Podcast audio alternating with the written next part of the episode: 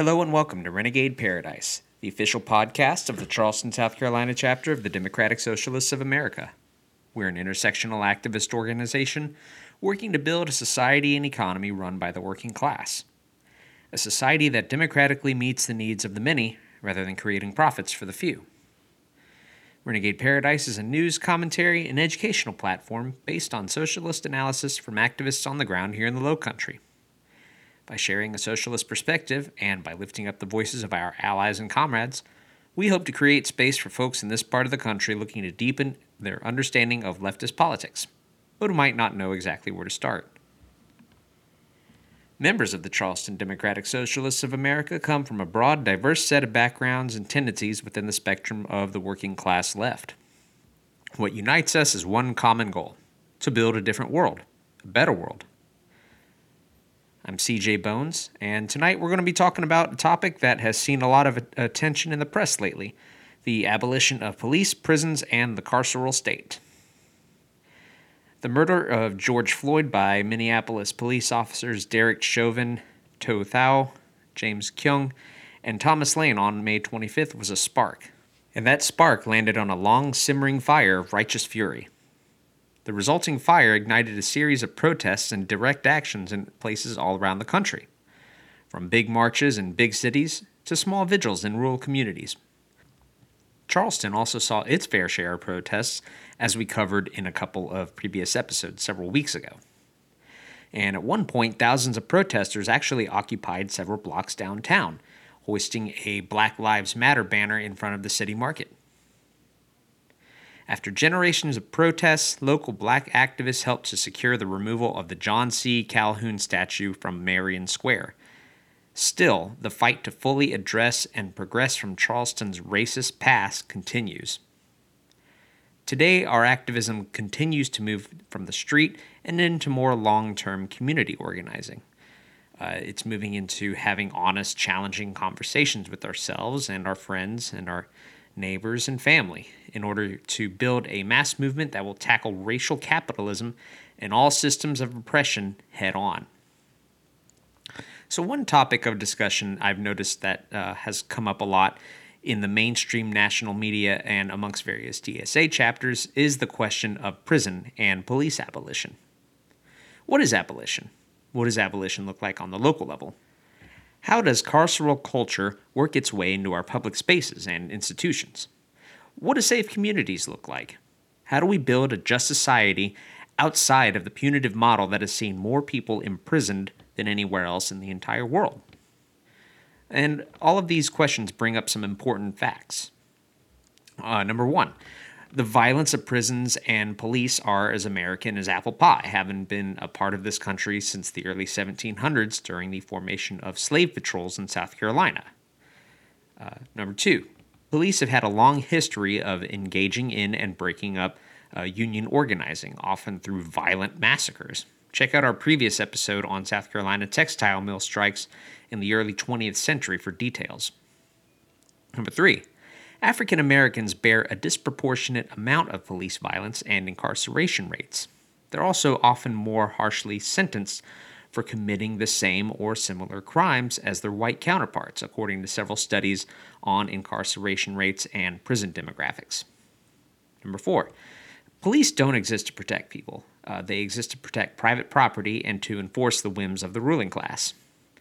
They exist as the point of contact between the repressive state apparatus and the worker, who often have contradictory aims. We're seeing this firsthand as Donald Trump and the DHS have deployed federal secret police uh, to cities around the country in full military attire, sans identifying name tags, of course, violently attacking protesters exercising their constitutional rights. Number five, reinforcing the fact that police do not ensure public safety, only about half of all violent crimes and a third of the property crimes that occur in the United States each year are reported to police. Many crimes go unreported due to the additional harms that calling the police has historically inflicted on vulnerable communities, such as undocumented folks, victims of domestic violence, etc. Number six, tough on crime laws won't protect us. Studies have shown that increases in incarceration rates have an insubstantial impact on crime rates and may actually increase crime in some instances. Over and over again, we've seen the human and financial cost of having a militarized police force whose sole purpose is to wage war on its citizens. Charleston DSA believes that it's not only time to think beyond the carceral state, but dismantle it completely. And that means replacing prisons with systems of rehabilitation that don't place a focus on punishment and government institutionalization. That means focusing on non reformist reforms that lessen police power and budget. That means creating programs like Medicare for All and ensuring that anyone who needs mental health services can get them. In short, it means full abolition and building a just and humane system based on the principles of investing in our communities and fully understanding the power of transformative justice. For decades, from Mariame Kaba to Angela Davis, black women have been leading the abolition movement. Our own local activists, who you'll hear from in this podcast, have been dedicated to this type of work for years. And uh, to this end, Charleston DSA's abolition working group has also seen a lot of activity lately. We recently concluded a multi part Abolition 101 online workshop and are continuing to seek ways in which we can increase our effectiveness in this arena and build a broad coalition with local activists. We cannot and should not do this work alone. On that front, we've also been reaching out to like minded folks who specialize in this sort of liberatory work and learning from them. So, this episode will feature our comrade Marilyn uh, from the Charleston chapter, speaking with local activists Candace Livingston, Julie Che, and Empress. Through Carolina Youth Action Project, they've been working on a campaign called Safer Schools Without SROs, which demands the removal of all SROs in Charleston County and in every public school across South Carolina. CYAP demands sex education beyond the abstinence only curriculum that we have been provided and believes that we should receive sex education courses that are engaging and affirm queer and trans identities and discuss consent, healthy relationships, anatomy, barriers and contraception, body positivity, sustainable hygiene products, pleasure, and abortion. CYAP's work is crucial towards building the kind of safe community abolitionists envision. Candace is from Georgetown, South Carolina. She just completed her second year of teaching seventh grade scholars world history at C.E. Williams Middle School in Charleston, South Carolina. The course she taught had three core values that included critical awareness, equity, and dialogue. Candace has also worked with organizations like the Exodus Foundation, the NAACP, Black Lives Matter, hashtag Protect SC Prisoners, and the Carolina Youth Action Project. She graduated from Winthrop University in 2017 with a BA in Political Science and will be entering the Educational Policy, Organization, and Leadership PhD program at the University of Illinois in the fall. She's currently doing research on carceral approaches in Chicago's K 12 schools, the neoliberal education reform that sustains them, and the abolitionist pedagogies for the University of Illinois Summer Predoctoral Institute.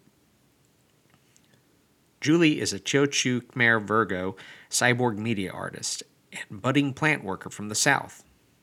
She is currently the campaign organizer at the Carolina Youth Action Project, guiding the strategy of two girl, trans youth, and gender nonconforming youth center campaigns, Safer Schools Without SROs, and Sex Education Beyond Abstinence.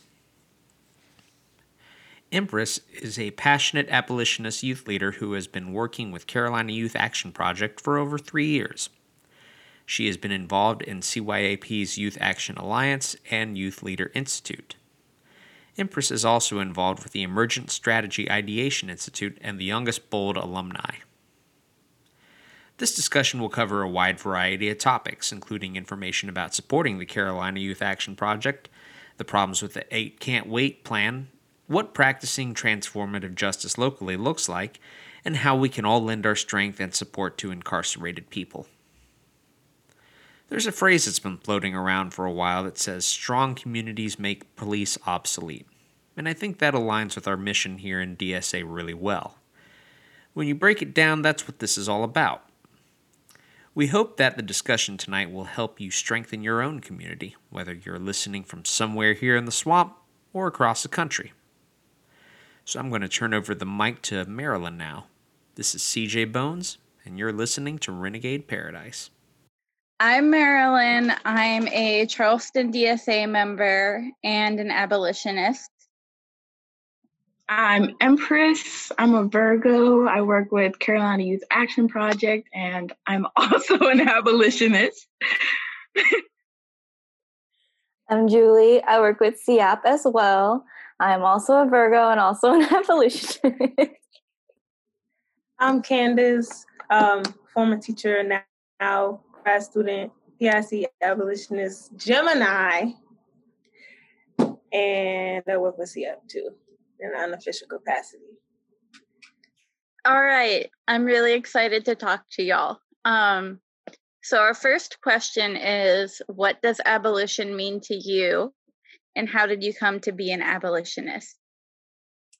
Um, I can't remember. Someone chime in if they remember who who said it, but um, somebody uh, mentioned, and this this quote goes around a lot: that abolition is um, presence and not absence and so um it's a struggle like it's a struggle to fight back against um what we always think about well not what we always think about but like how we you know are pretty programmed to be in a scarcity mindset for the most part to think in an individualist mindset for the most part and then for me as a first generation um, american um, trying to understand what presence means when um, a lot of what uh, my family is accustomed to is scarcity.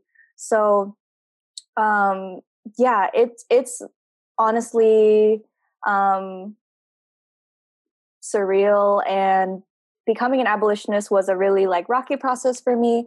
Um, I understood. I began to understand that like the ways that I was like navigating the world were um, were where my politics didn't necessarily align with um, how I actually embodied politics because um, I believed that I was farther left than I actually was acting in. Um, and a lot of this was seen in the ways that I was making art um, a couple of years ago, where a lot of my focus was on making art for other people, making art to sell, monetizing myself, monetizing my brand, doing this, that, the other. And it was all about um, me and trying to make it big as big as I could in a community. And I was like, yeah, yeah, yeah, I'm all about community, whatever.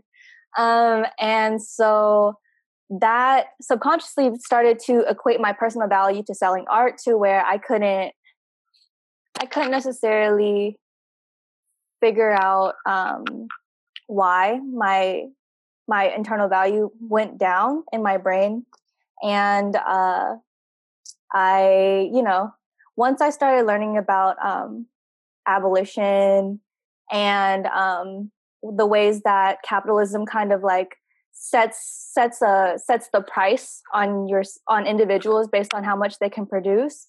Um, I started to dismantle a lot of the like blockages I felt, a lot of the reasons for making art, and then beyond that, you know, um, thinking through like how have I contributed to anti-blackness, anti-indigeneity, throughout my creation processes because of the ways that um, I, as an artist, was just moving through moving through the artwork in an exploitive way. And in in a lot of instances, the art world does move in a lot of anti-black, um, oppressive ways because the conversation around um, around like breaking breaking capitalism within the art space uh, isn't necessarily like isn't isn't a conversation that keeps going because um, it seems very like sectioned off between creatives. I mean, among not between creatives, but like where uh between it's like there's like a siloed conversation about art, and then there's a siloed conversation about like creation under capitalism, and the intersections are starting to happen more and more in spaces that I've been in. Um, but I still think that that conversation is not happening enough in um, the greater scheme of the art world. So, um, yeah, long story short, I joined CYAP because I saw an organization that was trying to uh, bridge that gap, and they were talking about prison abolition through art. And I thought it was so dope that I went to this um, this uh, open mic, and there was a young person uh, doing slam poetry about asexuality, and I thought that was so dope. Like I was like, I have never. First of all, the poem was beautiful, and then I also didn't know that much about asexuality. I wasn't around folks who would talk about that kind of stuff, and then I just had this like itch to continue moving forward. I was like, I need to like join this org somehow, and I kept pushing, kept pushing, and then you know I couldn't, I couldn't really get a foot in because my school schedule didn't work out. And um, in the fall of 2018, I was able to be a co-facilitator for um, Youth Action Alliance. Uh, and that's when I was able to access a lot of resources to to actually learn and take a deep dive into abolition, take a deep dive into dismantling a lot of the very liberal uh, things that I was fed in academia, and um, you know, doing all that really tough, painful work and um, learning all the beautiful new stuff while being supported by amazing community, amazing young people. So that's that's where I am. That was beautiful. say, come on, beautiful community, right? young people. Come on, Jill. That was so um, dope. I can't believe you found abolitionist values through artwork. I never thought about it like that. That's beautiful. Um, oh, you going, Candace?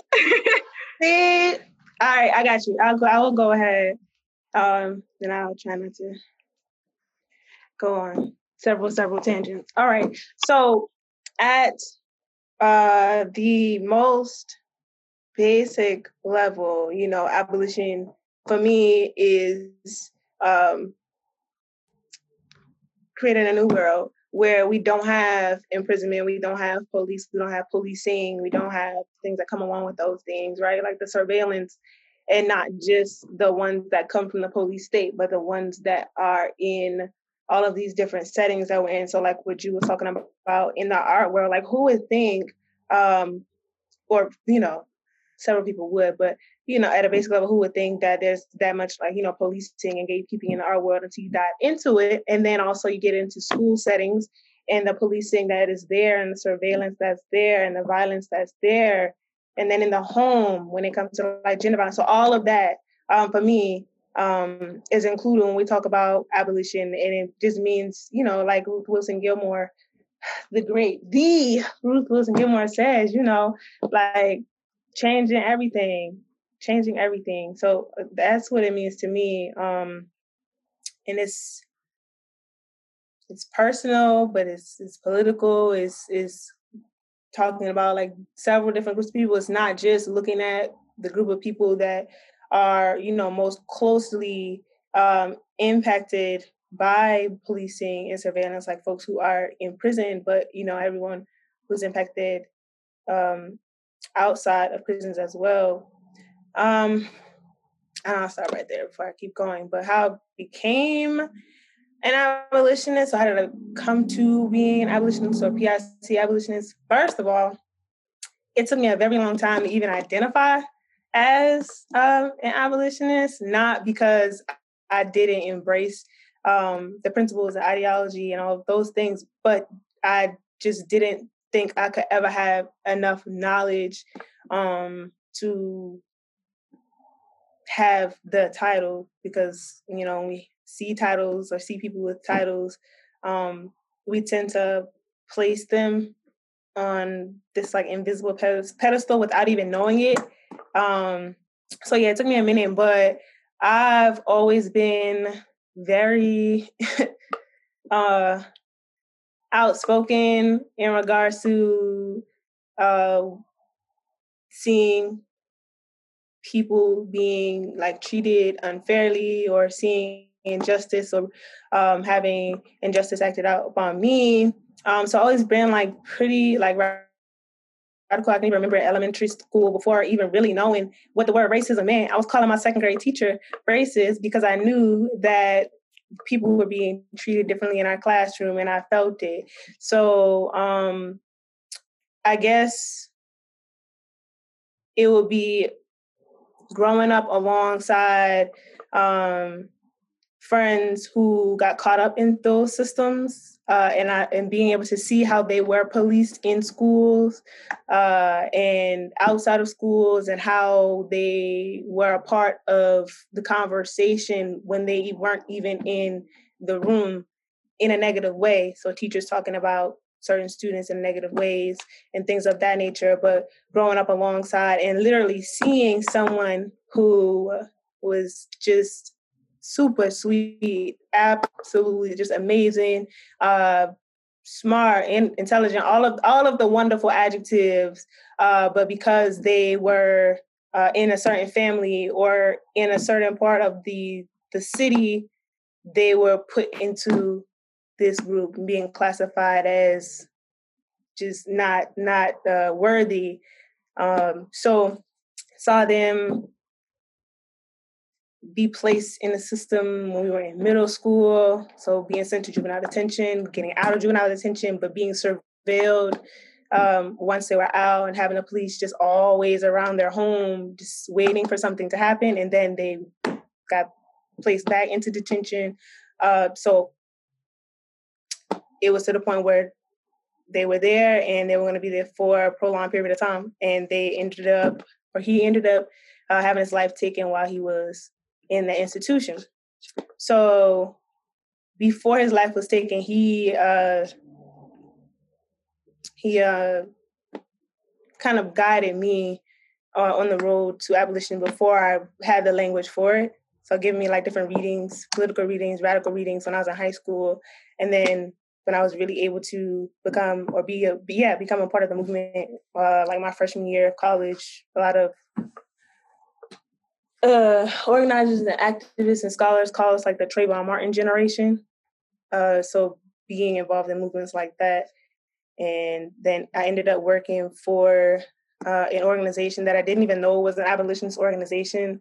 Um, I didn't put two and two together. I just knew I wanted to help folks who were coming out of prison and ensure that they didn't get placed back into prison. Um, so I was working with the Exodus Foundation in Charlotte when I graduated in that was 2017. So yeah, I think between 2017 and 2018 is when I really called myself an abolitionist. So, but I didn't call myself one out loud until like last year. But that's that. And that was a lot. So my bad. But it was beautiful. oh, okay. Well, for me, abolition um, just means completely redefining a new world um, where I feel like everyone's uh, identities are not just valued, but they're acknowledged and they're protected. Uh, abolition looks like mm, having my blackness flourish, my queerness flourish without fear of harm or punishment. Yeah, that's what I feel like abolition to me looks like. Um, and I don't really have like a set like day or moment that was like, yes, I am an abolitionist because I kind of like fell into it accidentally. My mom actually was like, there's this dope org called Carolina Youth Action Project, and they're doing this first year um, like mini cohort youth thing that I think you should most definitely go and um, try to interview, put an application for. And I'm like, okay, sure, like cool, great, whatever, that's fine. Um, and I remember on the interview, the questions were all centered, like thinking back to it, the questions were all centered around abolitionist views, but like I didn't know that. Like uh, I was getting questions asked like, how do you feel about police presence in the world? And, you know, I was like, police, we need them. They're needed, of course. Like, you don't want to just, you know, have somebody dangerous walking on the street. Um, thinking back to it, I have grown a lot.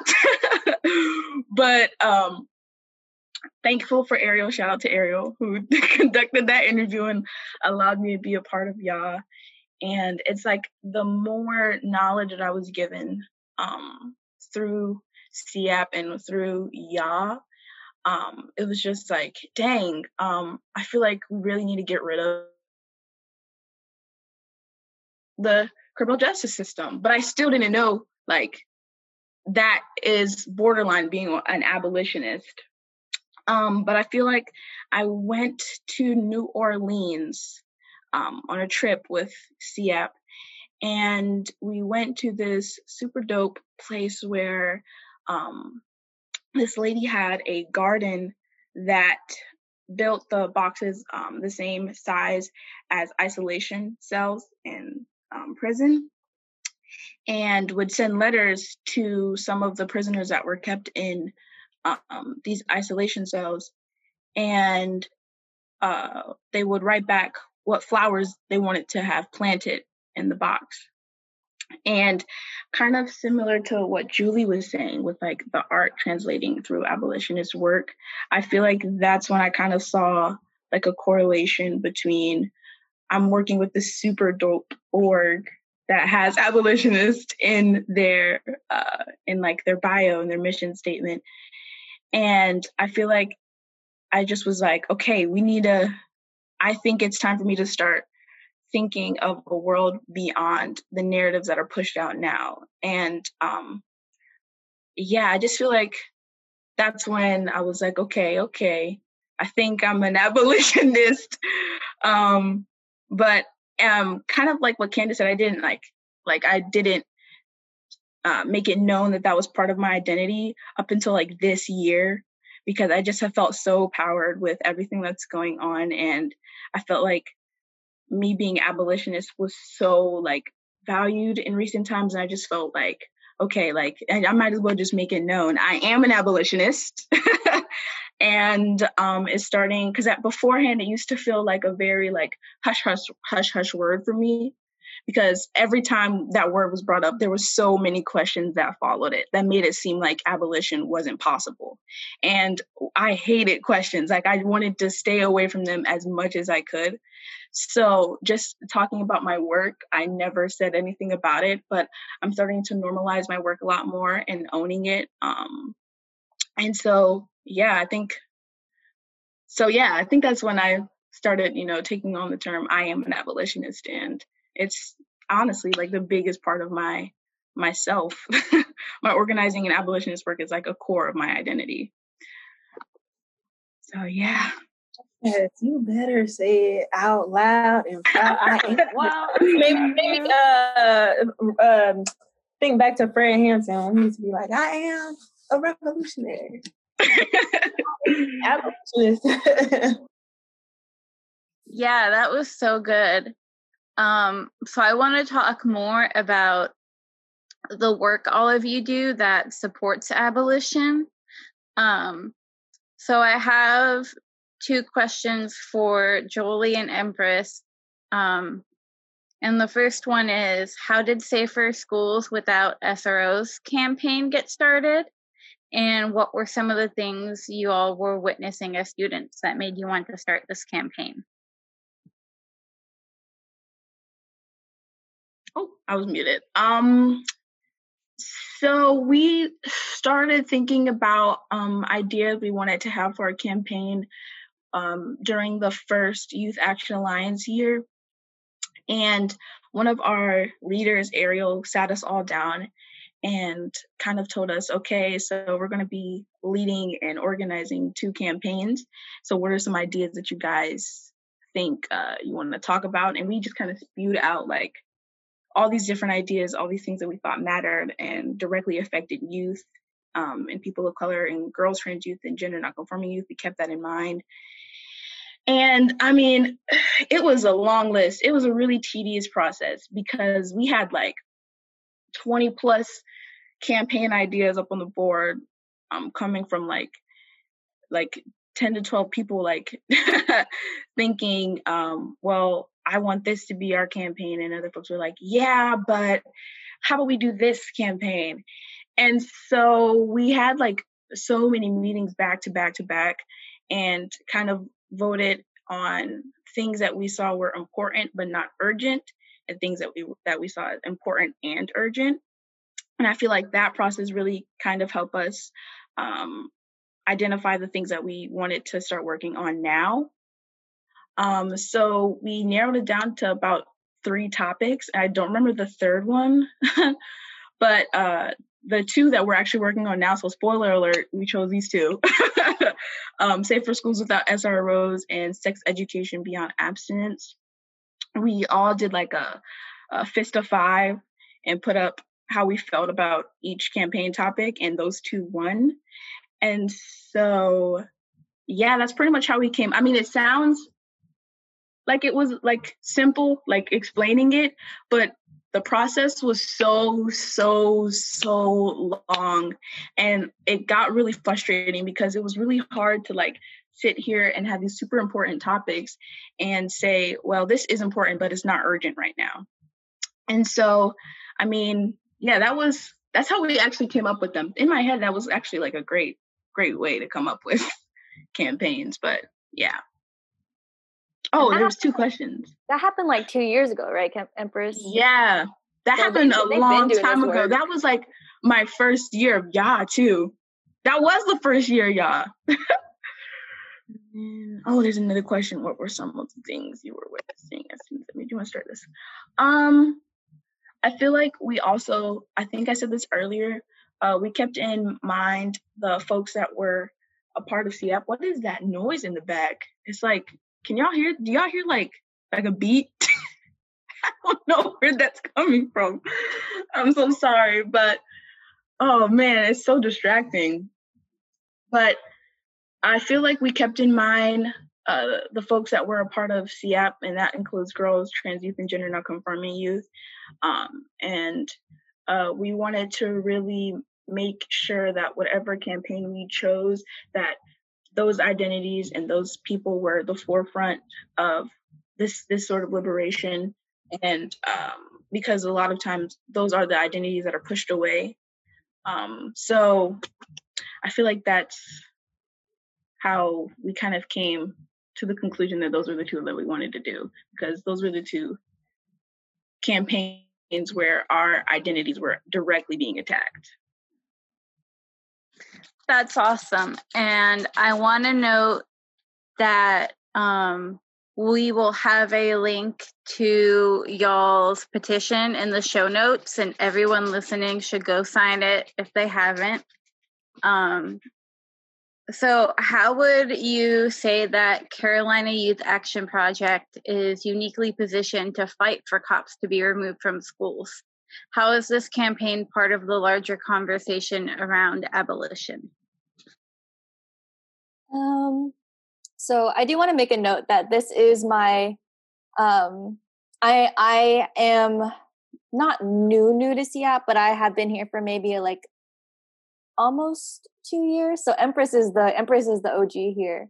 Um, so I do want to always defer to Empress for, for, a lot of these answers, but um, some things that um, I feel that make us pretty uniquely positioned to fight is that um, we already have a campaign platform in place. Like what Empress said, um, they did the work and they had like see, the Youth Leader Institute, which was um, formed from the first year of Youth Action Alliance, um, had been doing the work since then to figure out how to build a base um, after making explicit demands for um, the removal of SROs and what they want to see in place and um, the demands around uh, sex ed beyond abstinence.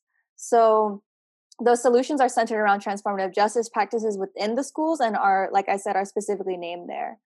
Um, in addition to not, they're not really being an org that's leading efforts by the people who are being affected the most around Charleston. Because um, like especially in south carolina with our we have like such a rich organizing history like we like to shout out septima clark and ella baker um, where ella teaches us the importance of centering women and young people in movement work and we organize through our relationships um, in CYAP. We really, really, really want to ground our practice in our relationships so that it's not this like one off, we're using people for our benefit and then it's gone. Um, and um, we want to make sure that uh, we continue to build and sustain sustain our work through those relationships because um, you know that's what that's what abolition is we we it's we're it's interconnectedness inter- interdependence and emergent strategy stuff so um also shout out septima clark uh, because she teaches us that education is also a vital tool for action and uplifts the importance of broad strategy planning for the South by the South. So within CYAP, um, the Youth Action Alliance is grounded in political education, and our political education is rooted in popular education by using the experiences of the people in the room to, um, to you know, make make information um, more accessible and make it like you know you you, bring it back. And um, so we make sure we we make sure that uh, all our folks are like we're like we we know what's going on. We know the political landscape and political climate and we bring our experiences to the table so that it's not really a hierarchical where the teacher you're the student kind of dynamic but um, everyone it's a shared learning space where there's collective learning collective um, push towards uh, transforming one another. Um, yeah like like I said, we're doing the political education work and sometimes it, it, it looks a lot slower than other orgs might because we want to make sure that um, we move at the speed of trust through our relationships and move at the speed of like fully understanding enough to embody the steps that we're going to take and fully fully aligning with um, who who we say we are. Um, and we seek to organize among other young people in the south by centering the political education there. Um, so every step of the way, it's it's like prioritizing young people in the front. Whereas like we feel like um, we've we've just seen a lot of organizations work for young people that are completely led by adults or white people or cis people or all of the above, um, and um, wanting to make sure that uh, girls, trans youth, gender nonconforming youth, um, the most marginalized, um, are always, always, always at the front. And we always, always, always have like safety plans around safety aftercare plans and prep plans around like what we do if we decide to mobilize. Um, Empress, do you have anything else to add there? No, you summed that up beautifully. Like that was gorgeous. Yeah.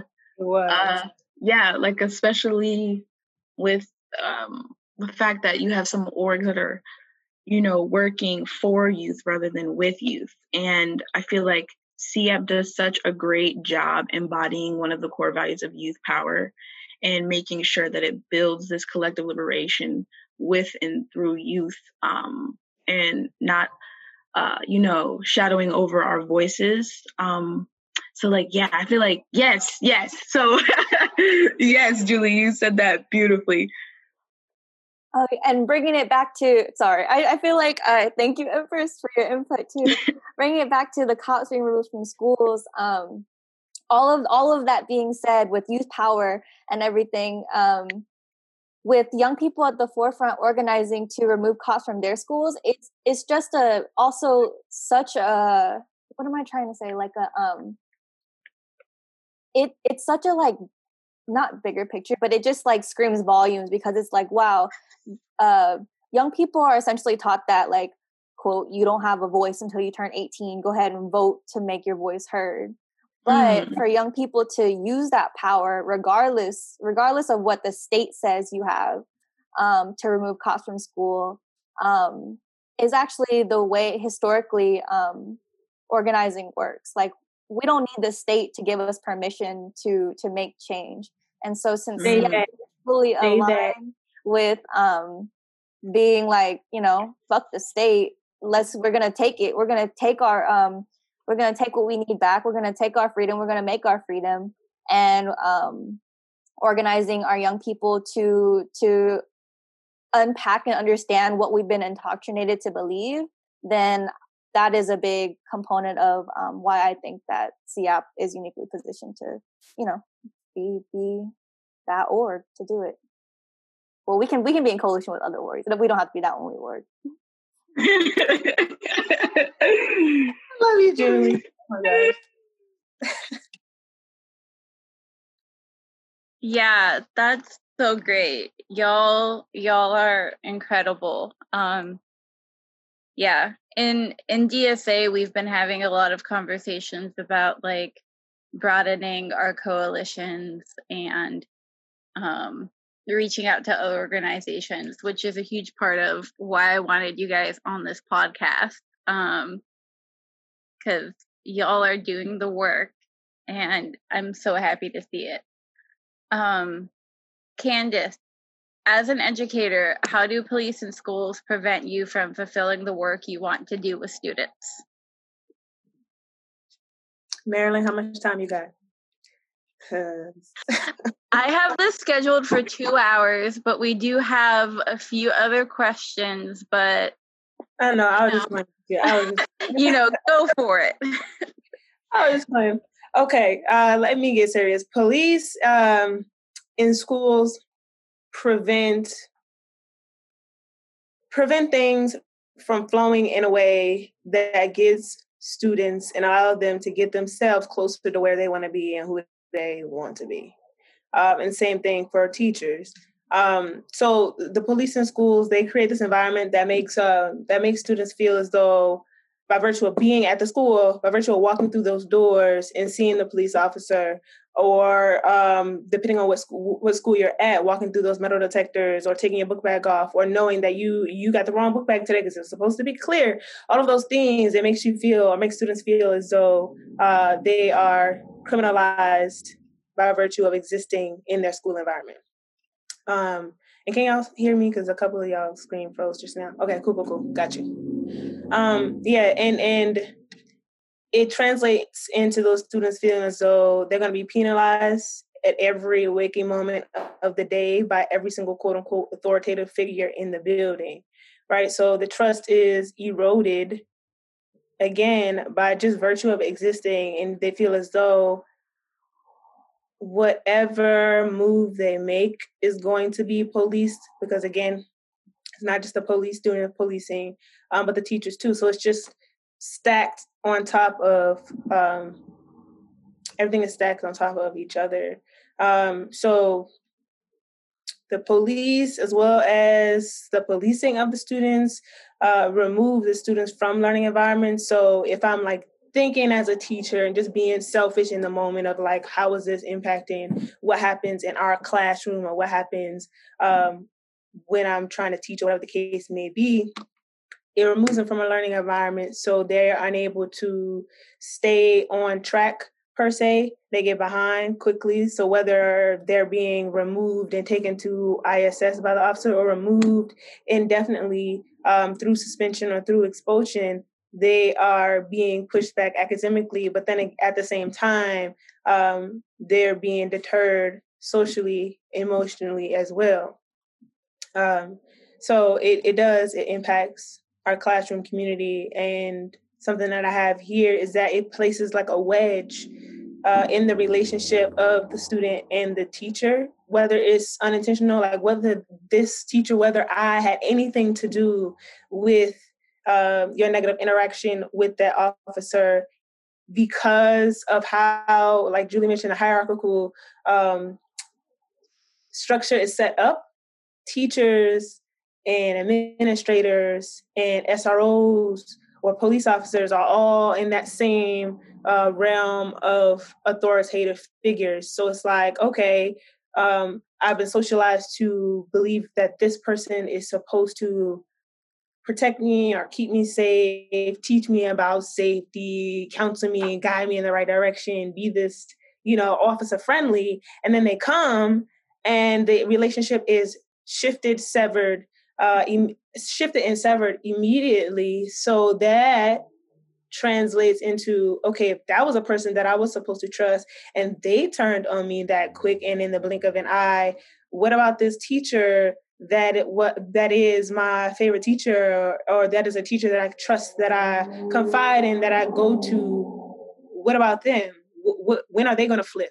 So the shift happens not only you know physically and it's felt physically I'm I'm being taken out of a class or I'm being policed I'm being surveilled but it's also a mental and emotional shift too or psychological shift too where trust is eroded um, and just begin students begin to possibly question every single relationship they have with folks who are in that authoritative bubble in the school. Um, but luckily the type of teacher that i am that i was i didn't i really tried to separate uh, or remove myself from that authoritative bubble. And a lot of times i got a lot of a lot of flack or pushback um, from administration or from other teachers in the form of, "Oh, you being too nice to these kids," or "Oh, why are you trying to be these kids' friend? You better don't smile till after Thanksgiving." That's what someone told me my first year of teaching. What is the problem with platforms like Eight Can't Wait? And why are proposals like Eight to Abolition better? This eight can't wait to I feel like this is a prime, prime example of people thinking like reform and abolition is interchangeable terms. Because a lot of people are looking at this eight can't wait as like uh, the demands that you know abolitionists have been putting out. And i'm like it is not because first and foremost like the, if you look at them they're like things that you thought should already have been in place. It's like literally the barest of minimum. Okay. Um and it doesn't even it's not gonna actively address harm that is still faced by people of color. Like it just it's more rules for the system to break and find loopholes through you know? So I really don't, I don't, I mean, I see where it's coming from for people, but I'm just like, we have to start thinking beyond, be beyond, you know, just um, thinking that, you know, these really short temporary fixes are going to make the system like completely be free from harm altogether. And I, I like that you used the word temporary just now um, because a lot of these are things that departments can say they're going to implement or that uh, Empress said they, they several are already doing them. So something that um, I think I noted uh, was the fact that on the Eight Can't Wait, I think one of the things um, highlighted was the banning of chokeholds or something along those lines. And chokeholds are banned in places like New York, but the chokehold was used in the murder of Eric Garner. So things like that. So they and then also some of the um, statistics in that were actually off. But let me back up some. So it's very reformist. It doesn't focus on the actual systems. It focuses on like very very incremental, um, like little piecemeal things. Like here you go. Let's just give them that uh, to quell some of this this anger. Um, and it doesn't get us closer to abolition whatsoever. Uh, first, why would you just want to re- reduce like the amount of people who are being killed and not just eliminate 100%? Right. Make it make sense. Oh, right. So we just want we just want 72% of people to stop being murdered or do we want 100% of people to stop being murdered? Where'd y'all get that number from? no, it's like I feel like I don't know if that's like something that's like been internalized or we just feel like we can't live in a um in a completely safe and um, environment free of harm and violence from the police at all. But I'm just like I need folks to start realizing and recognizing like, yo, we we can if we get rid of them. Yeah, and um so I think Candace kind of touched on it. I like had a I had a quote um, from the Harvard Civil Rights Civil Liberties Review that said, um, in fact, the largest police departments in the country already have half or more of these policies in place, including New York City, Chicago, Los Angeles, and Philadelphia police. In Chicago, where police are subject to seven of the eight policies. So come through with the sources, Julie. Let them know. Let know, know what policing in Chicago looks like. Right. Right. So, so they already have seven of the eight things that you are mentioning. What are you actually asking them to do? Exactly. They don't have to change anything. Police are going to police, are going to police, are going to police. Period. Period. And in case anybody needs to hear it again, police are going to police and police are going to police.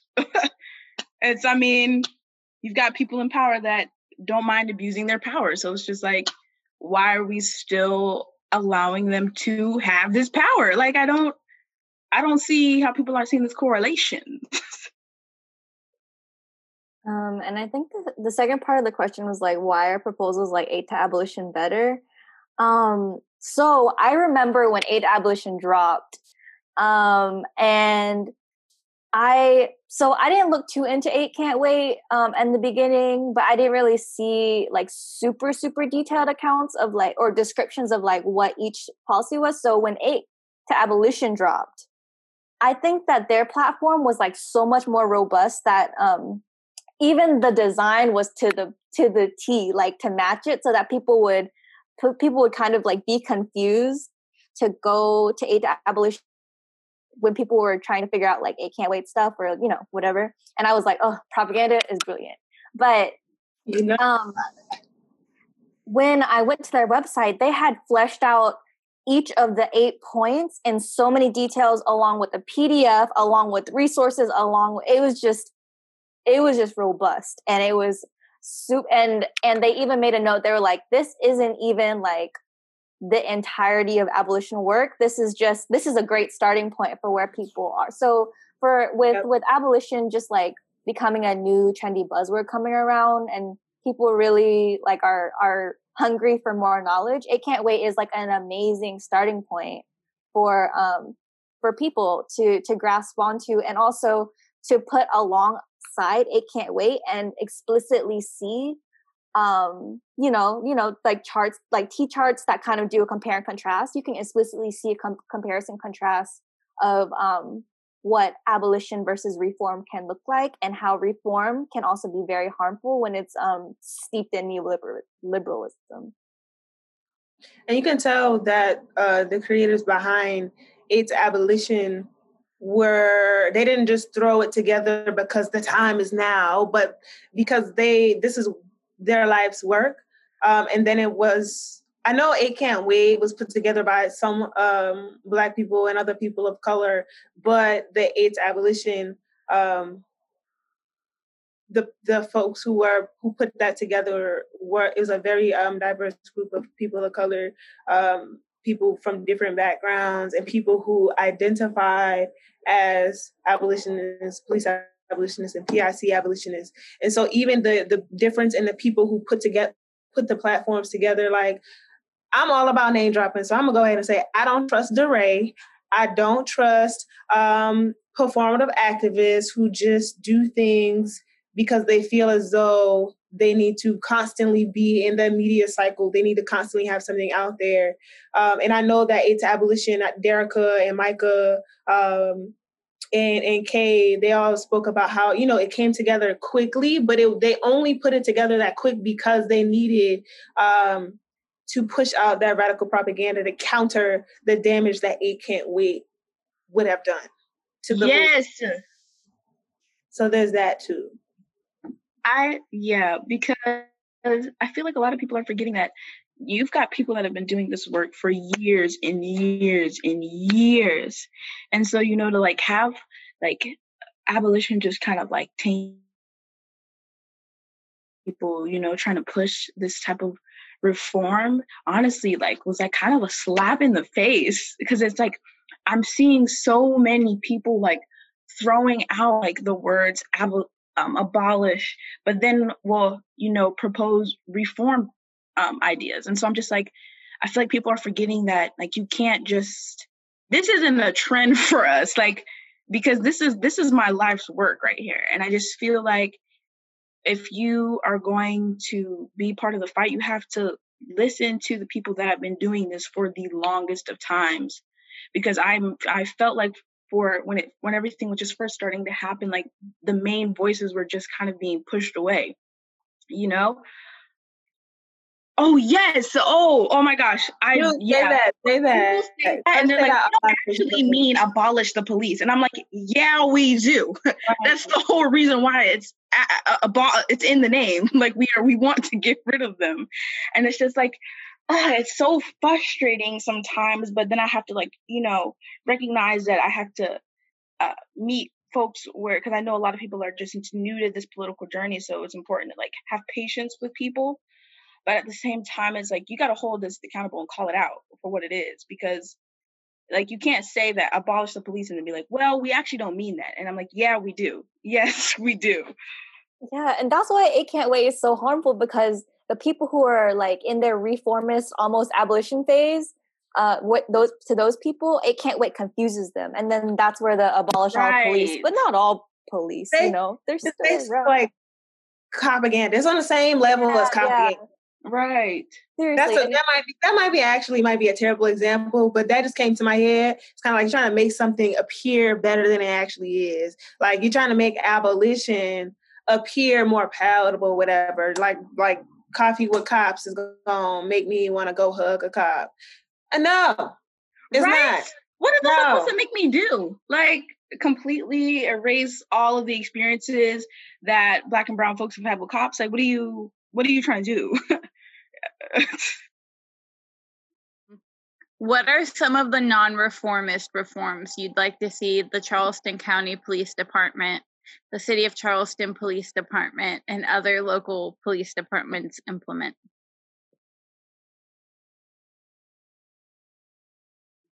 Um, I'll go. So, some of the non-reformist reforms I would like to see come from uh, Critical Resistance's platform. I'll go ahead and, and um, name them as well as a as a group that folks need to rally behind and do some some research on. Uh, but putting a cap on overtime pay for police officers because on several occasions they uh, use that to their advantage, knowing that they get paid overtime and it translates into more um, violent policing. So they just drive around at the end of their shift looking for somebody to arrest or to antagonize so that that time continues to just go on and on. Also, support reallocating funds from the police department to community health, education, and affordable housing. I believe it was Andrea Ritchie who was talking about um, the budget being in the people's hands at this moment. Andrea Ritchie is a, another person to dive into. I forgot the name of her book, uh, Invisible No More. I believe she deals with uh, gender and policing a lot. But yeah, um, uh, reducing the size of the police force, reducing and removing their militaristic machinery and technology, and removing police from school districts and schools, specifically Charleston County School District. That's what I got. I'm gonna stop there. Um, Empress and I have been looking at the county budget too. So yes, yes to everything that Candace said, and to the Charleston County budget. Um, this is for Charleston County to make it more uh, transparent about where money is going. Mm. Because um, looking, I mean, it, it's really SROs, uh, school resource officers, and the police department are real deep in the budget, and they are everywhere. Everywhere. So, um, making it explicitly clear um, where this money is going, and maybe this could go for a lot of other things in the budget, but right now we're focusing on the police um, uh, so that so that the general public can fully understand where the tax dollars are going, um, or um, potentially just doing doing. Um, yeah, no, I'll stop there. I'll stop there. yeah. Um. So yes, Julie. Yes, Candace. um. But yeah, I, I'm kind of like back going off of what uh, Julie said with making the budget um, a lot more accessible to folks because I didn't even know that like they put it out publicly. Um, and but even when you go and like read through it, it's so confusing. Like the language is so so confusing, almost as if they're like trying to hide what they're actually taking money from. Um, and like I've seen a couple of folks on social media like suggesting maybe we give more money to the police so that they can, you know, better train their cops or something. And I'm like, but I don't think people really realize how much of their money already goes towards police. And like, even just folks that are having a problem with defunding the police, I'm like, you have to realize like the police has been draining money from like everywhere. I mean, they're taking it from our schools, from our communities. And I'm just like, it's time to go ahead and switch the switch the flip and let's go ahead and take your money. Like we looked and, and they already were thinking about for the next school year, um, getting more school resource officers. And it's like even when we saw that they were getting more school resource officers, it's they also were talking about making more space in youth um, youth detention facilities. So it was like they were making sure that they were going to arrest more kids, you know. So it's just like I feel like yeah, um, I really want our community to be able to see um, and handle the budget um, and uh, talk about where we want to reallocate these funds and get rid of cops as well. Just just to remind y'all. He said reallocate, not temporary reallocation, because I think that's something too. Like, oh, yes. oh, for a year or two years. No, no, no, no. Take that money and leave it where you where it is placed, and right. allow that group or that that that section to have that money yearly, like to be in the budget continuously. Because again, number drop for people who just need to hear the number. The police here in the budget they have over fifty three million. fifty three million Oh yeah, defund defunding not like two thousand dollars to education. No, no, no, no, no. Like eighty to ninety percent. right. And hundred percent, hundred percent is ideal. But you know, I'm we're talking so about glad that you brought that up with the temporary reallocating because what I don't want to happen is like we get a chunk of money and then like that's it. Like no, this needs to be I'm trying to drain them, drain the pockets, make the pockets hurt.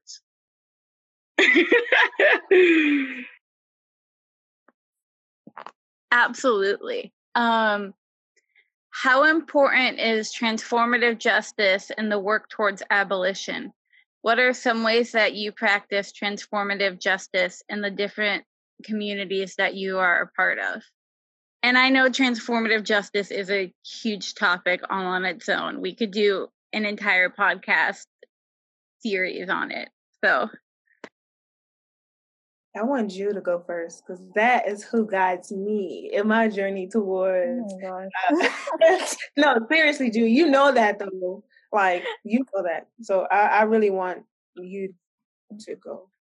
I love Candace, man. Um, so, um, well, the first thing I want to say is that, like, and we we all know, like, with abolition, transformative justice um, goes hand in hand with it, um, because a lot of times when people think about abolition, um, they're like, okay, let's burn shit down. We're just all going to burn shit down, and it's like, yes, and we are going to build up new structures in their place. And what do these structures look like? And transformative justice um, re-emphasizes the hard work behind abolition as well because of all and then it it doesn't only point the finger outward but it points the finger inwards about all the work that we have to do as well in order to like um, build ourselves back up um, because after after we burn down all the oppressive shit that's going on in our heads and our hearts what what is in their place? And so you know we get to have these amazing um, very tough conversations with us and our loved ones about like okay i'm in conflict right now. How can i navigate this conflict without resorting to um, disposability? How can i resolve it without resorting to calling the police? How can i resort to how can i navigate without acting like the police? Um, and it uh, and that's that i feel like on a small scale that's how we start practicing um, for when when abolition is is becoming large scale when things are actually being defund like completely defunded and being burnt down and we're building up this is when our time for building new structures happens where we've already been it's already in our muscle memory. Um so things like me and Candace talking about someone who's harmed someone we care about okay is this screwed up if i say this? Is this is this screwed up if i um message this person this or tell this person this? Um because I'm angry.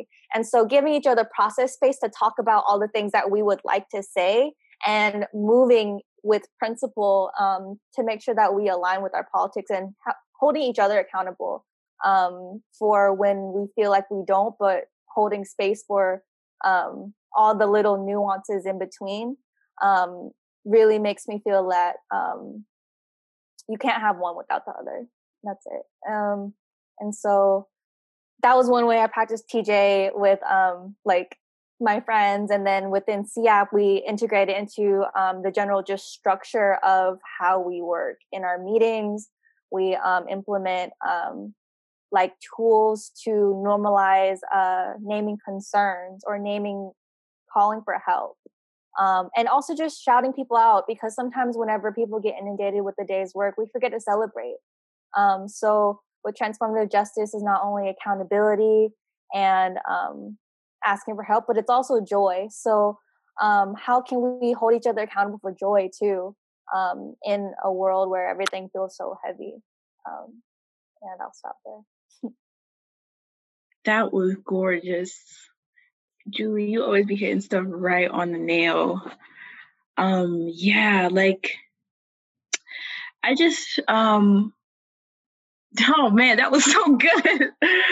um, something that I learned with my time in CYAP was um that justice does not equal vengeance. And I would also like to shout out that transformative justice is an indigenous practice. And um so it's like you have these communities that already have transformative justice like implemented in the culture um, that seek to you know actively address conflict and harm not just from like the person that might have done it but with the community collectively because i feel like transformative justice really just points out the fact that when one person does harm that affects everybody you know and that that it has to be a larger conversation with everyone that's involved um, and it just it it feels like such deliverance um, and just unity for me and the main places where i practice transformative justice has been within CYAP. I mean, CYAP has really like helped to build up these practices for me um, with just like, you know, thinking about, okay, so we have something that's going on, we have this conflict, how do we want to address it um, and having everyone present um, in the conversation. So I've been thinking about how I want to do it in terms of like my um, bringing it back home with me. I know for school, I would always try to tell my friends, like, let's have a transformative justice circle. You know, like, you guys, I'm seeing a little bit of tension. How about we talk about it? and nobody wanted to do it. Nobody wanted to do it. Um, but just i feel like a lot of people are also starting to unknowingly think about um, implementing transformative justice in their life because i'm seeing so many conversations around what are some alternatives to calling the police and what are alternatives for me not policing other people? Um, and so i just it's i'm just i'm excited to have it finally be normalized. Um, but yeah I, I pretty much basically agree with everything julie said Uh, I agree with what both of y'all said. Like I'm over here just like just still processing all of that because in all of our our conversations and interactions, I just feel like I learn each time, and I think that is what's aligned with transformative justice as well, giving folks the space to grow and to learn not each time because we don't want uh, uh, violence and harm to just be perpetuated and reproduced. So it's like oh not this time but next time they'll learn. No no no no. Not not like and not in a sense like of, of that but they know that the space is there for them to learn for us to learn for us to grow because that's trans- transformative justice is like transforming what justice looks like because it doesn't look like it doesn't look the same for everybody. Um, and it doesn't feel the same and it doesn't sound the same. So I know a way from a, a, an educational perspective or standpoint as a teacher, I was like just using that term frequently. Transformative justice, it, it was happening in our classroom. So prioritizing um, students students needs, but also you know giving them the space to name why they did something and try to get to the root of why they did it instead of removing them immediately from the classroom or calling someone to remove them because that contributes to this this punitive space of, of justice being punitive or just punishment or not just not getting to the root of it, but just removing um, the person who did the harm and potentially reproducing the harm by putting them in another environment where um, they're going to be impacted negatively or they're just going to continue that harm. Uh, so the space for that, and then the space for the person who was harmed in our classroom to talk about what they want to see or what um, what justice looks and feels like for them. Because in many cases, there have been times I don't know which scenario it was, Julie, but the two the scenarios we we looked at the case studies where there was like there were groups of girls that got into a fight. Uh, I don't know if it was what we looked at or something that I read. But anyways, two girls got into a fight, but they were friends, um, and got suspended or got taken out of school, but they were still friends. So they didn't want harm to be done to their friend based on the fight or based on um, the harm that they um, enacted on one another. They didn't want their friend harmed, but they wanted to get to the bottom of it. They wanted to kind of talk it out, and in many cases, that's what that's what needs to to happen. So, yeah, transformative justice moves us much closer to a society where we don't need to call in violent groups of people to handle things for us. But like Empress said, and I'm so glad she mentioned it, that we've been doing it all along. Um, like indigenous folks, black folks, brown folks have been doing it all along because for a very long time we've known that the police are not to be trusted. So we're not ones to just call the police immediately. Now there are um, several communities that do because that's how we've been socialized. But that's what we know. But in most cases, growing up, if some if your neighbor did something and it got on your nerves or you didn't like it, you went to that person. You told them um, for small things and for large things.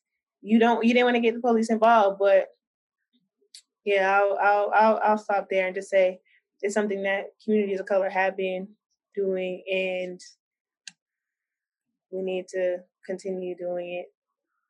Exactly. Yes. Because like the police, the police haven't existed because like indigeneity has existed way longer than the police have. So right. there, there's been a time where transformative justice was the was the thing that people. And um yeah, I'm still sitting with everything Candace and Empress just said too. And I really think that um after Candace named like how quick we are to punitive um punitive solutions to you know the wide range of conflicts that might happen, punitive solutions, and po- thinking that police are the one size fit all solution to everything. Kind of, um, it, it it's important to to learn and really embody transformative justice to fully understand abolition too because of it transformative justice's nature of being a long long long term process it can be so long and then abolition is also a long term process to where when we are so um, used to things being turned over quick, we feel like there there's often a like society is often looking at um, movement like no, there's no there's no movement happening, but it's deep and it's slow and it's intentional, and that's how um, that's directly challenging capitalism. Who you know we have to where we have to move so fast that we can't even think about um, all the nuances and layers and prioritizing survivor needs, et cetera, et cetera, provi- like prioritizing the needs of people who have been harmed. Um, because we're so we're moving so fast and so transformative justice is like that deep deep breath that we all need to take in order to figure out what's the next thing we need to burn down mm-hmm. i also wanted to shout out how I'm so glad Candace brought up um, how normalized like disposability is within schools um, because it's like quite frankly it almost is encouraged um, to some teachers that you know okay you don't have time to address conflict in the classroom just go right ahead phone the front office get the SRO and the principal and that's that. And like coming from a place where like I have been a part of like you know being suspended and just felt like thrown out I, I'm I think about it and I'm like, the situation was never actually addressed. You know, I still felt the same feelings I had that caused me to get suspended. And me and the student, we never fully resolved it out. And we actually had to like do it ourselves. And I feel like a lot of times in schools, they leave it up to the students, which is great. But it's like, I, it would have really been helpful if I had some support behind that because like I was only in the, like the fifth grade. And so like, again, I just feel like transformative justice is unknowingly happening and you see it happening in, in our youth and you see it happening at home and i'm just uh, like i'm ready for it to become something that everyone does everyone intentionally practices um, and turns to for conflict so beautiful what julie and candace said beautiful beautiful beautiful yeah. yeah all all of that was so beautiful and inspiring um, with SROs gone, what does a safe school environment look like to you? Without police and prisons, what does a safe world look like to you? Man, a say a school that didn't have SROs, I feel like I would just be comfortable with taking up more space when it comes to me being who I am. Because whenever I walk into a school or whenever I walk past an SRO, I instantly feel myself just shut down. I feel like I'm not wanted. I feel like I'm not, uh, I'm just simply there just to come in, learn how to be a worker, and leave. And I just feel like with police gone, Black students will finally be able to you know walk down the hallway and sing our songs you know because it's like even just instances where we would just be having a great time in the cafeteria and the instant that an sro um, would walk in or stand there and look at us or give us glaring looks it's just like the energy and that weird power dynamic was always off and a lot of times the school would like encourage us to have relationships with police officers and our school resource officers but it's just like it's at the end of the day that's still a police. Like at the end of the day even from when i was in elementary school and i had developed what i thought to be this trusting relationship with one of my school resource officers when i found myself in trouble um and i say that in quotation marks i forgot people can't see. Um that police officer looked at me as if i was you know some type of awful criminal as if I had like he didn't because they don't see you for who you are. Um, because when somebody when a police officer stops you, they're, they're they're doing it to arrest you, babe. And it's just like I feel like when we don't have police in our schools, um, it just it will feel a lot more safer for black and um, brown students to feel free in their blackness.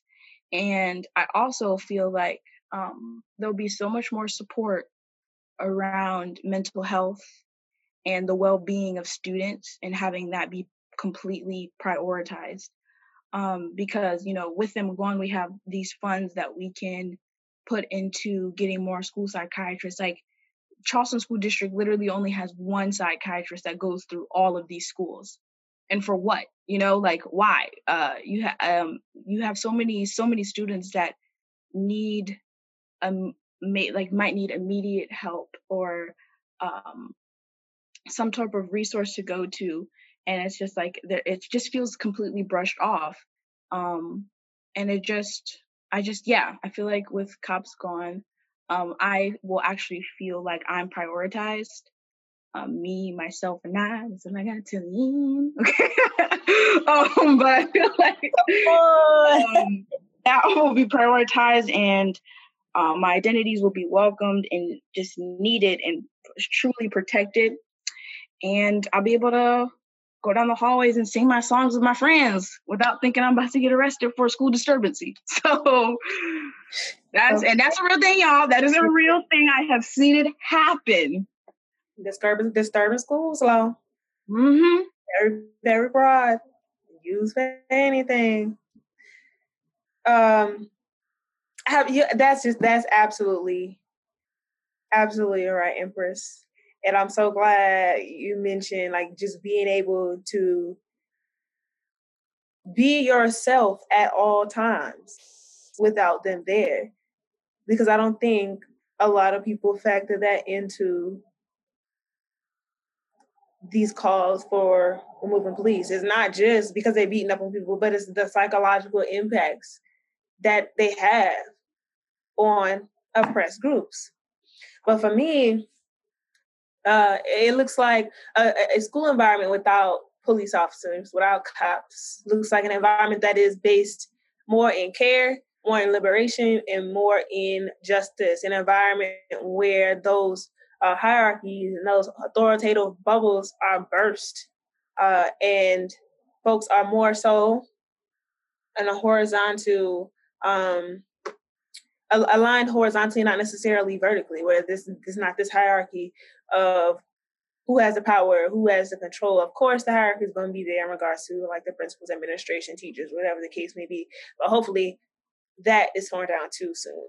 Um, but a grant space for every student to just be their full selves, like Empress said, looks like support that's proactive but also responsive and adaptive to the needs of the several different types of students. Because with the and I don't even want to do I want to say shortage with a limited amount uh, of counselors, student concern specialists, uh, mental health uh, counselors, and school psychologists, they can't necessarily be very, very adaptive, very, very specific when it comes to treating or interacting with certain students. They have to kind of operate within this almost one size fits all because it's like wham bam thank you ma'am i got to go to the next school and as a teacher i sat through several of those processes where a student really needed to see the mental health counselor but could not for like a week or two weeks two and a half three weeks because the schedule was so booked up or because the rotation was that that mental health uh, practitioner could not be at our school, but on a specific day. So without SROs, we would have more more counselors who are able to really take a more thoughtful approach. Um, and then also, to me, a safe school environment without SROs is one that doesn't uh, enact discipline rooted in white supremacy and anti-blackness because once you remove the SRO and once you remove that uh, authority figure, then teachers, administrators have to move a bit differently. They have to adjust their approach. They have to think about, okay, I can't call a police, so what can I do now? So it helps to uh, have have the practitioners in the classroom be a bit more thoughtful as well. They're forced to be. Um, and without SROs, it's, it's an environment that I would hope will become more culturally responsive, anti-racist, and teachers will implement more um, abolition-based curriculums. And within the classrooms, again, like eradicating those those vertical hierarchies in regards to power and control. Um, yeah, that's that's what a, a school without police looks like, feels like to me. Yeah, I wanna I wanna uplift that like you naming that is so important that after the SRO is gone, there's still more work to do because removing the SRO is not the end goal. The end goal is to be fully liberatory in a classroom. Um, where, like Candace said, culture resp- responsive, anti-racist, abolitionist, all that and so safe where people where students can be full and fully themselves and whole like empress said um so for me um i thought a lot about um my my public schooling um, when I was uh, in elementary school, and I remember going to a counselor that um, with with an issue that um, that I could where I couldn't focus in class because of something that happened at home, and since our counselors are so predisposed to only guiding us to get to college, um, without having um, without having the training to care for students um, mental health care for students culturally responsibly like also i think she treated me like a white student would because like i'm i was like the first kid to go to school in my family. I couldn't talk to anybody else about it. Like um about struggling in school. I couldn't bring that home. And she basically like wrote me off and was like oh it's it's no big deal um and sent me back to my classroom. And i was just sad. She sent me back with like a like a like a cute little cotton ball thing like a toy would help me out but whatever. So to me a safe environment would have a counselor that will actually support a student's emotional needs understand them and would also be trained to um to to respond to to cult, like you know culturally responsive. That's what candace said. And um if that if that counselor is not equipped to like fully empathize with the identities of that student then there will be other counselors available in order to do so. So it's not all on one person either. I remember being in high school and um, a friend of mine was talking to about a school psychologist. I didn't even know we had a psychologist. She only knew because that was her aunt. and so after that, I mean, at that point, I didn't even know what a psychologist was for, and I didn't think to even try to go to that person because you know the school didn't see think it was that important to make sure that that resource was known um, and accessible. So of course we didn't try to access access them. Um, so we would have psychologists. We would have schools that like are fully transparent about the resources that students have. Like they would, I feel like a safe environment would be like a, stu- a school would continuously throughout the year at, at assess assess the needs of students and assess where they are emotionally, how they feel about school in general, like like um besides like a grade besides like oh how's your attendance rate? Besides all the like number statistic stuff um so that they could accurately um you know uh provide resources to students who may need them or even just like practice um practice normalizing that so there's less shame for um, students growing up who need those resources to ask for help when they're older. Um and uh, last thing is that uh, not last thing, but this is another thing. Um, I remember in elementary school we had these um, what they called them safety patrol, and so we wore these like um, sashes and basically yes. like wanted us to be all we did was like open doors yeah open doors for car riders but the way that they um like trained us was to like put us in the mindset of like we are as like important and powerful as a cop. Like we we like keep Literally. people safe like a cop.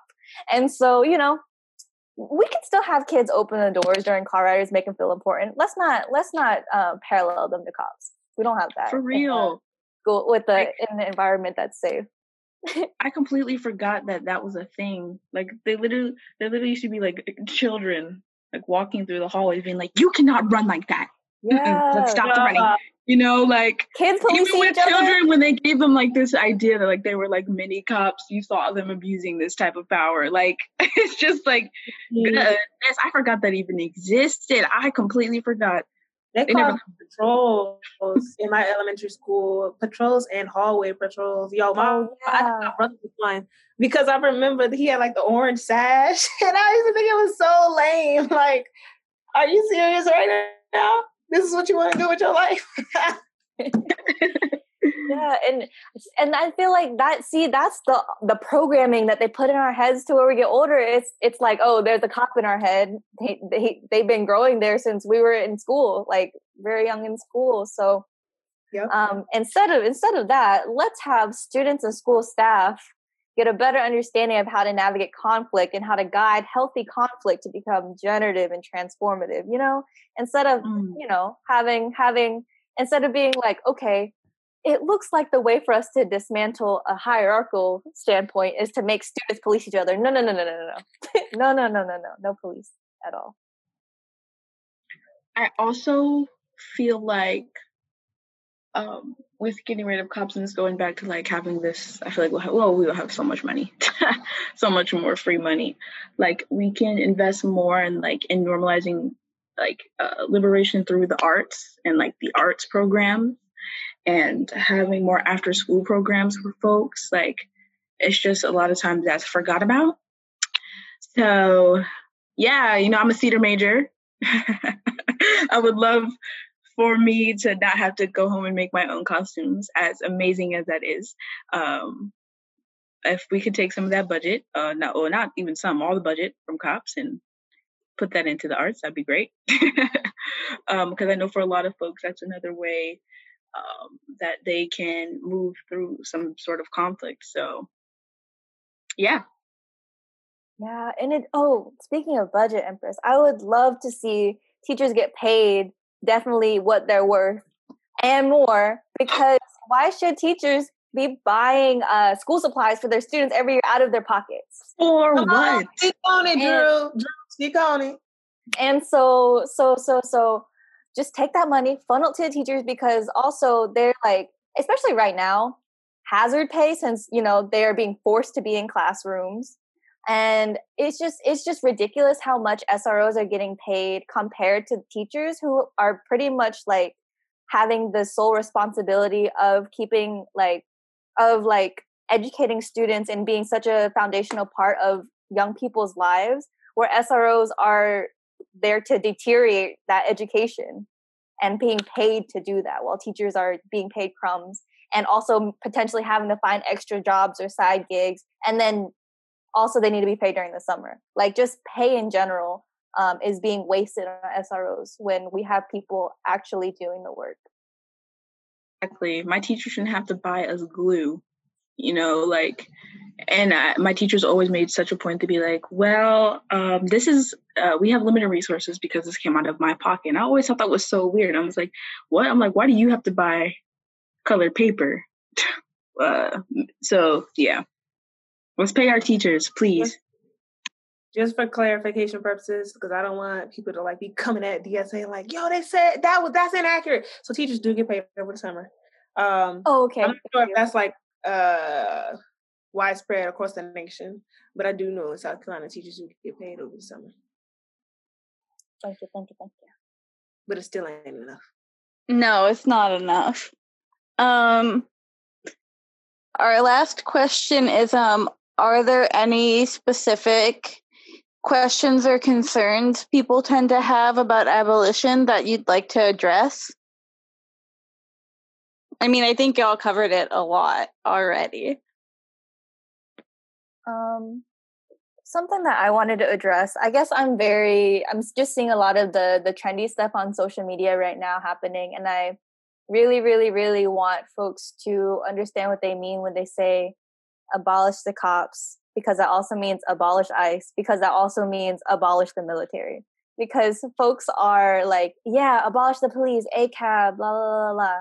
I'm like, okay, okay, cool. And then they're like supporting the military or supporting, or, you know, or, or, you know, just using all of these things interchangeably, but not really understanding the, the symbiosis with all of these phrases.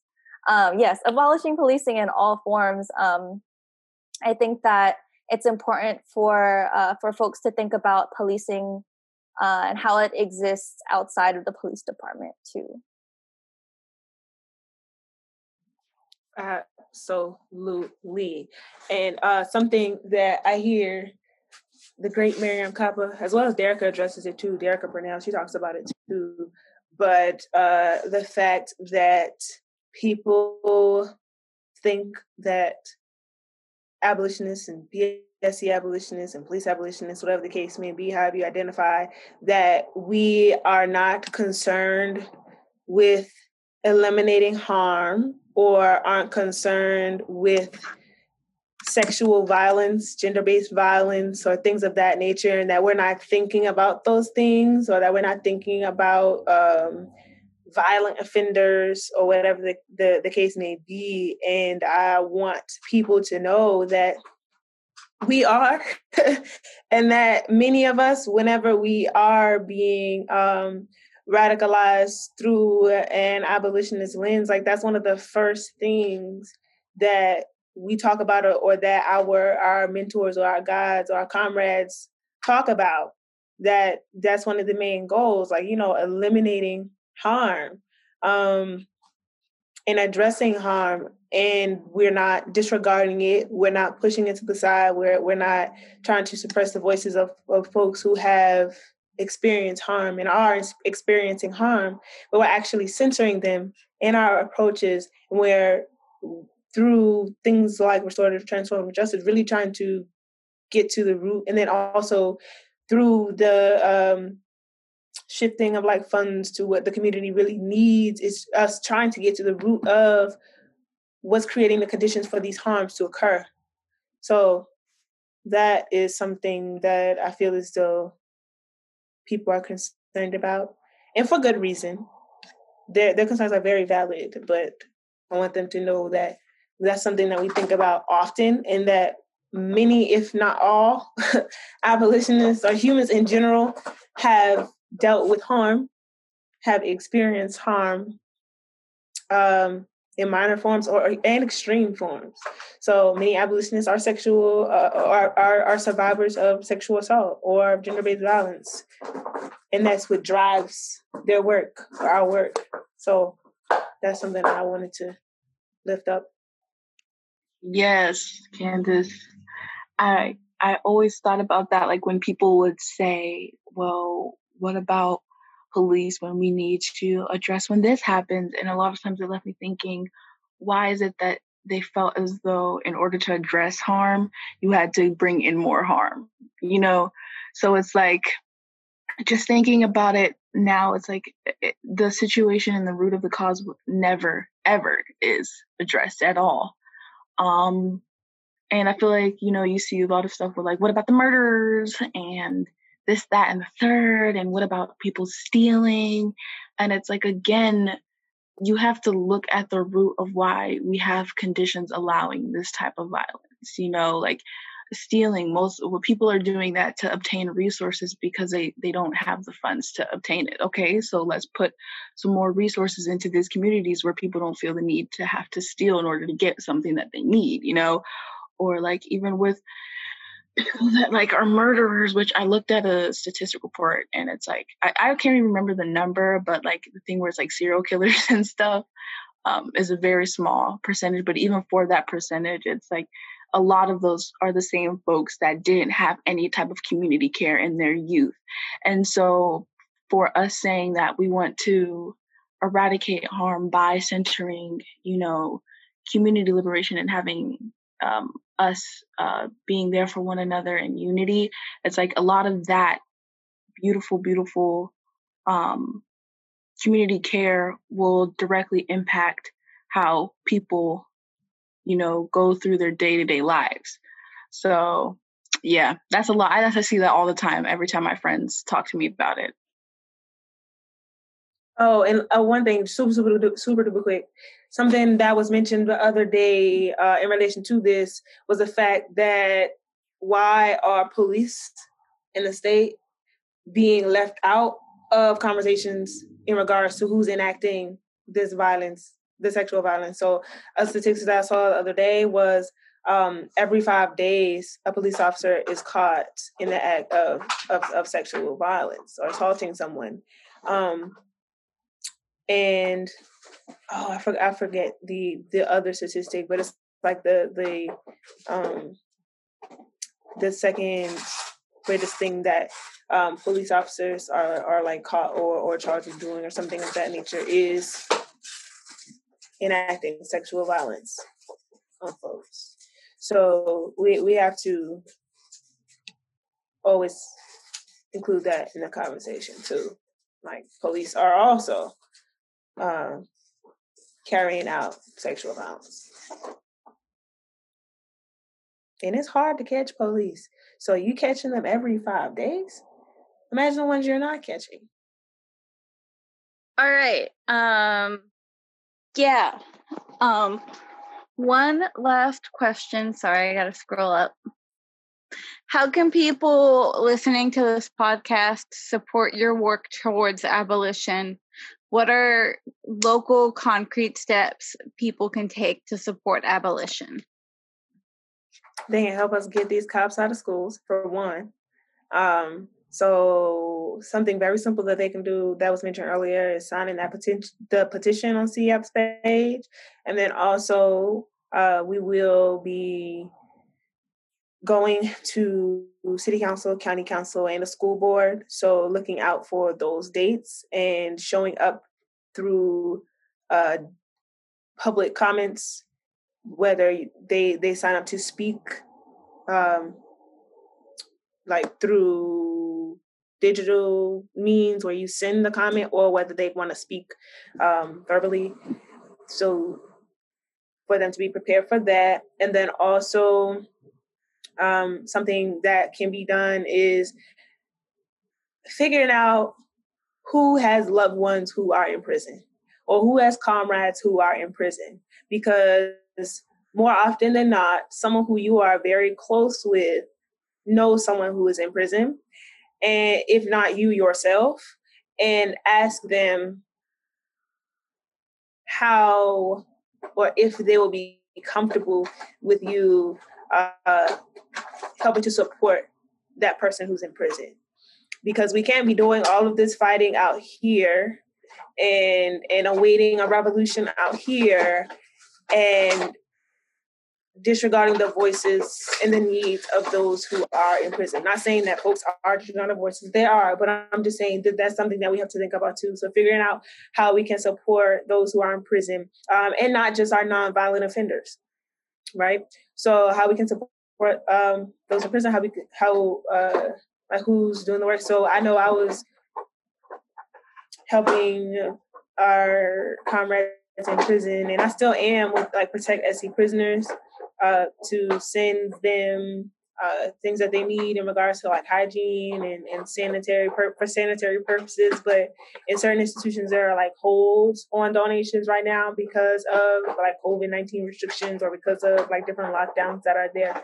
But seeing what they need, and then also without revealing incriminating information, just know that even when there are things of that nature happening, like lockdowns happening, that there are still several ways that you can send direct aid to folks in prison uh, without having to go through the state the state's means. So like without having to go through like JPay or Connect Network, even though I mean go through that if you need to, but there are other ways. Uh, and if anybody wants to talk to me on talk with me offline about that on social media or something like that, you can.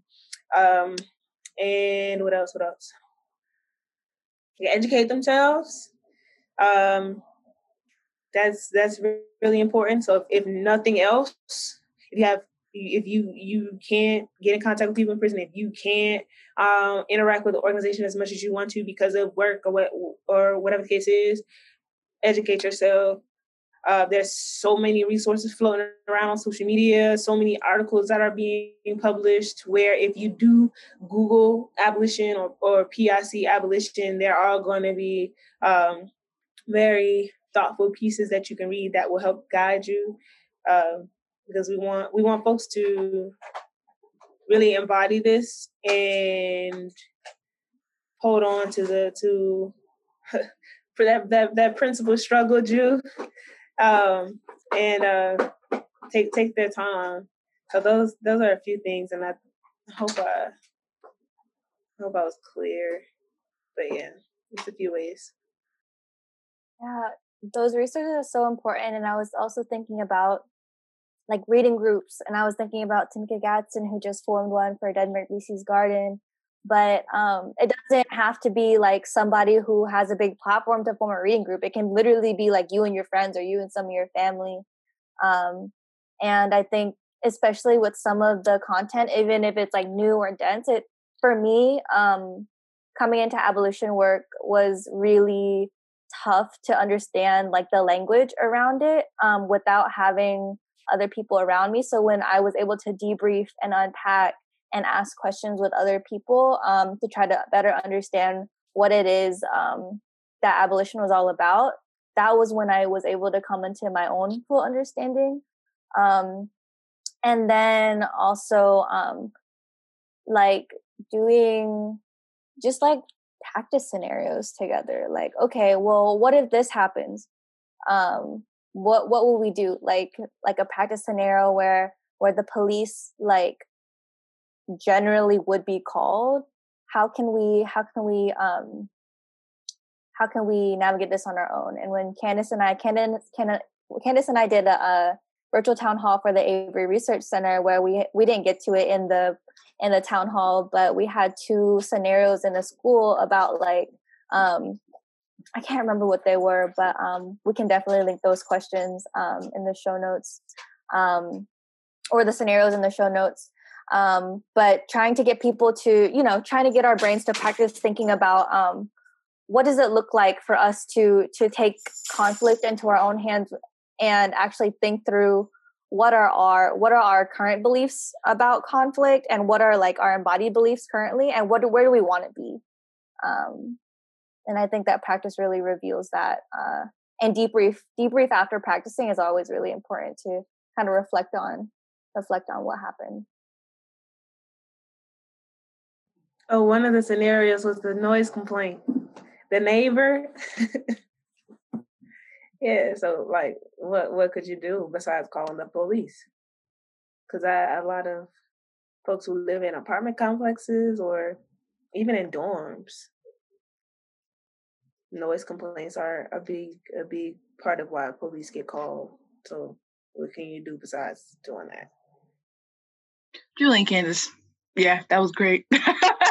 I really have nothing to add after that. oh, and support your community. Like a lot of people are throwing around the term mutual aid and things of that nature, but again, that's rooted in in in in, in the traditions of uh, uh, p- different people of color, like the stuff that we we've been doing. But that is something that will support this move towards abolition because it is, based in like self determination and, and sustaining our communities ourselves and that that is aligned with us not having to always call outsiders for help. So sustaining your community and, and, and seeing what people need and giving what you can, but also being willing to to ask for what you need to because once you begin to ask, then someone else is going to be more comfortable asking too. Um, so that's, that's a another thing because with the Black Panthers, and something that they they were sent to was survival pending revolution. So how we gonna meet the material needs of people? Because can't nobody fight on an empty stomach. I love that answer. That's so good. Um, I want to remind everyone listening even if you don't have money to support prisoners, you can write them letters. Um, blackandpink.org is an abolitionist um, queer organization that will connect you with prisoners you can write letters to. Um, yeah, and I guess that's it for the podcast. Um, Thank you so much. This was incredible. I'm so glad y'all shared your knowledge with us. Thank y'all for giving Thank us. you for having Thank us. You. Uh, this was so oh, good. Thanks, Allison. this most definitely was something I never thought I'd do. So. but you did it and you were absolutely amazing, sis. Stop. Stop. Stop. You know I'm a Virgo. I don't know how to receive compliments. Where you're going to today. thank you, Marilyn. Thank you. Yes, yes thank you. Thank you. We appreciate y'all for real and the work that DSA is doing here too. Right. The movement, the struggle, and push us closer to abolition of the police, of prisons, and of the United States of America. right, right. Beautiful. I'm so glad to be building a new world with y'all, and I hope everyone listening to this wants to join us in building that world. Yes, please. I hope so too. Yeah. So, good night, y'all. Thank you. Bye. Bye. See y'all. Hold it down.